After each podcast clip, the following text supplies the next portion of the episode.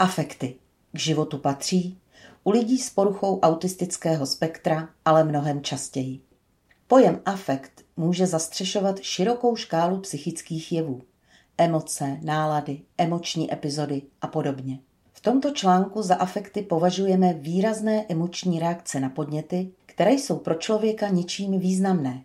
Afekt způsobuje fyziologické změny a intenzivní emoční prožitek. V důsledku afektu může dojít k časově ohraničenému snížení kontroly nad vlastním jednáním a v některých případech i k její naprosté ztrátě. Laicky o afektu hovoříme jako o záchvatu hněvu, smutku, radosti, strachu, úzkosti, vzteku a podobně. Intenzitu, s jakou se afekt projeví, ovlivňují tyto faktory. Za prvé charakteristiky prostředí, například podoba podnětu vyvolávající afektivní reakci, rušivé vlivy, přítomnost dalších lidí. Za druhé dispoziční charakteristiky, například osobnost, temperament, vzrušivost, frustrační tolerance, schopnost emoční regulace. A za třetí aktuální psychický stav člověka, například fyzické nabuzení, únava, frustrace, vliv psychoaktivních látek. U lidí a zejména u dětí s poruchou autistického spektra se častěji než v běžné populaci setkáváme s emoční dysregulací, to je oslabenou schopností kontroly emocí.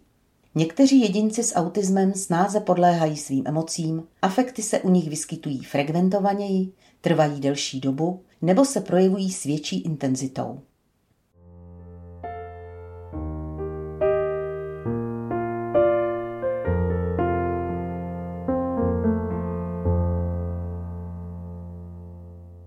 Dva druhy afektů, rapl a zhroucení.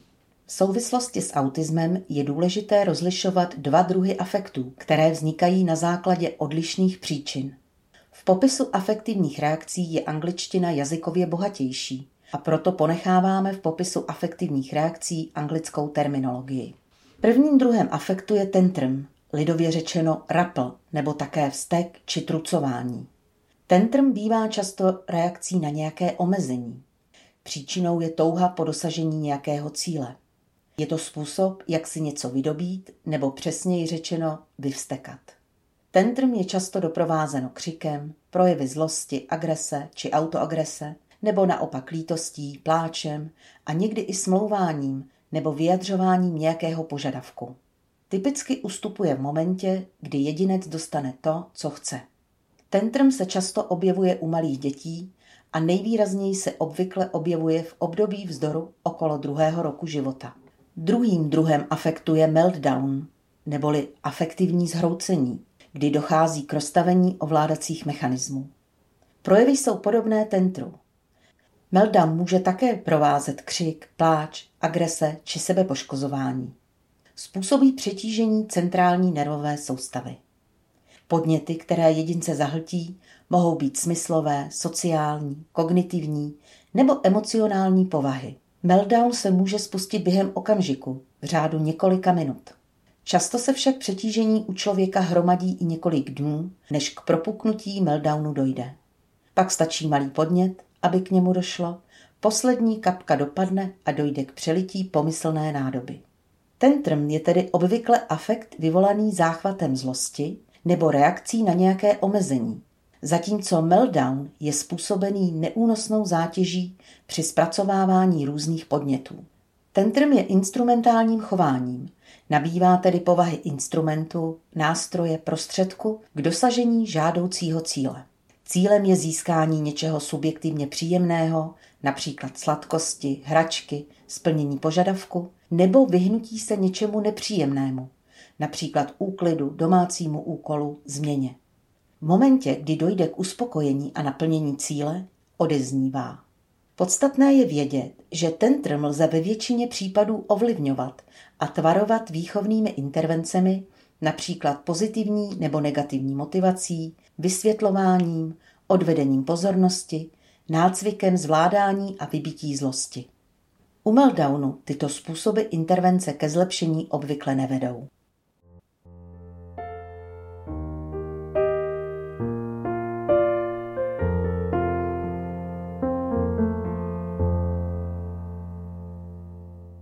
Shutdown neboli vypnutí. Meltdown je pokusem těla obnovit vnitřní rovnováhu a obvykle nekončí, dokud nahromaděná tenze neodezní, organismus se úplně nevyčerpá a není připraven k regeneraci a pomalé obnově sil.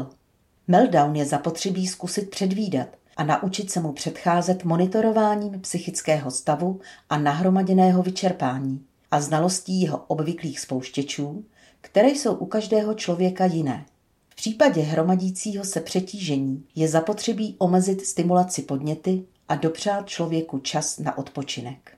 U některých jedinců meltdownu předchází shutdown, vypnutí, které se projevuje stažením se do sebe. Člověk při shutdownu nevědomně přestává registrovat vnější podněty a reagovat na ně. Vypadá, jako by byl duchem nepřítomný. Předchází tím úplnému zahlcení a takto se mu brání. Okolí však v těchto případech často reaguje nesprávně. Stupňuje tlak na komunikaci, splnění požadavku. Zvyšuje intenzitu hlasu ve snaze vynutit si reakci. Takový postup často bohužel přispěje ke spuštění meltdownu.